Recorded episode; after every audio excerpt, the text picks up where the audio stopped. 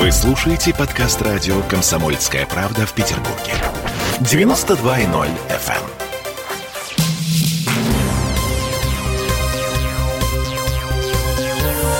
Темы дня. Полиция снова появилась в центре Петербурга. Власти к чему-то готовились, ну, прям с раннего утра. Это в Москве сегодня идет суд по делу Навального о замене условного срока на реальный.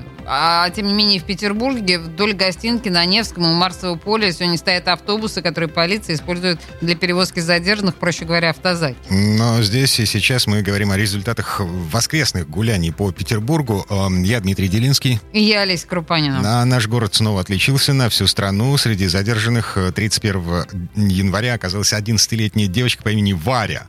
Она вышла из метро на Сенной площади, направилась к Александровскому саду, и, по ее словам, она приехала в центр Петербурга Петербурга из своего дома в Токсово, чтобы пофотографировать архитектуру.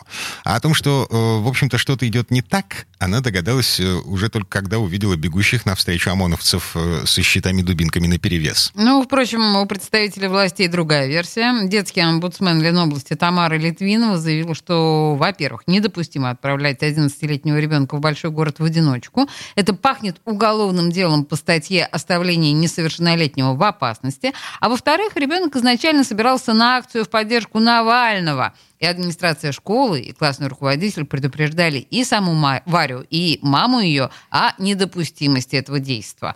Мать девочки все, конечно, это опровергает. Смотрите, школа предупреждала, на сайте школы висело а, объявление по поводу 23-24, что это продолжается и ныне, да, 131 тоже будут какие-то митинги, никто не предупреждал. Ну, и естественно, о том, что ваша дочь собирается вас... Естественно. Угу. Моя дочь никуда не собиралась, она поехала фотографировать достопримечательности. А вы говорили, что в Следственном комитете вчера, как, что, чем там закончилось? Ну, объяснительные писали. И все, да? Да. Вот. Ни обвинений нам не предъявляют, ни ей, ни мне.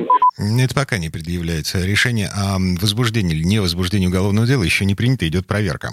А сама Варя тем временем утверждает, что как-то в шутку ответила учительнице своей, которая жаловалась на жизнь, ответила, что если будет Навальный, станет лучше. Это буквальная цитата.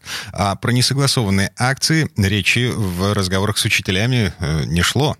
А вот что заявил нашему корреспонденту Роману Лялину директор Токсовской школы Наталья Никандрова. Собственно, девочка Варя из Токсова угу. учится в Токсовской школе. Я не предупреждала девочку, я предупреждала классный руководитель, девочку и маму.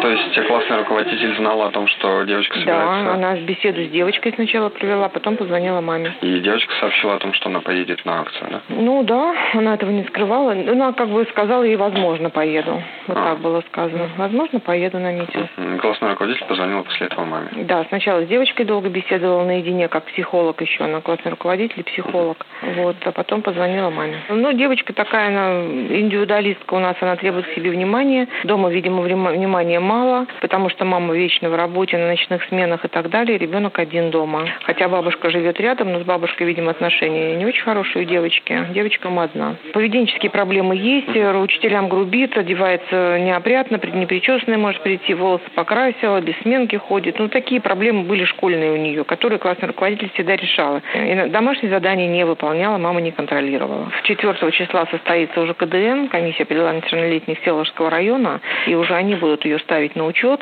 и так далее. Слушайте, видели бы вы меня в 90-м году?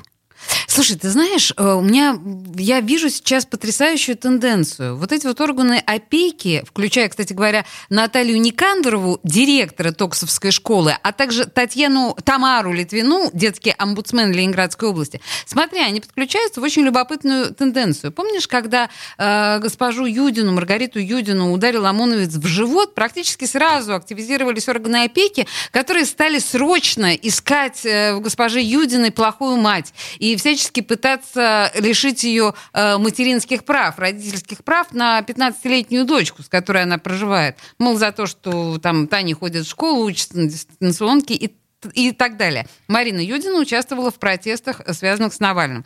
И вот тут прям вот абсолютно такая же ситуация. Девочка, ну, господи боже, не знала она про эти протесты. Выехала что-то фотографировать. В итоге речь идет об уголовном. Подумайте, об уголовном деле в отношении ее матери. Ну, это ж просто страшно.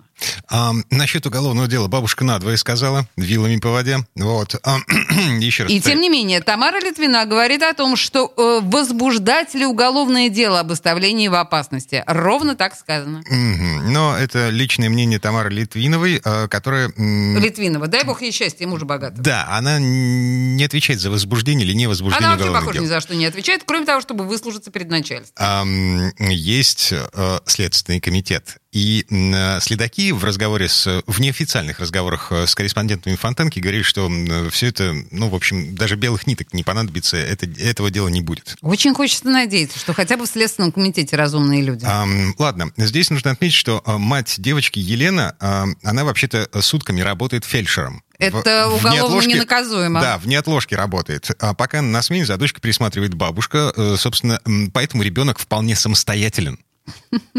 Этим, ну, по крайней мере, я объясняю. Я, я научился готовить, когда мне было 10 лет, например, потому что у меня тут точно так же. Мама одна, и мама работает. И это хорошо тебя характеризует, Дима. Ты вырос настоящим человеком, понимаешь? Ам, ладно, А, так или иначе, еще одно любопытное явление. В официальной группе администрации Калининского района во ВКонтакте появилась картинка с надписью «Детям раздают наркотики на митингах». И подпись о том, что полиция проверяет информацию о присутствии на митингах людей, которые угощали подростков наркотиками в обмен на номера телефонов.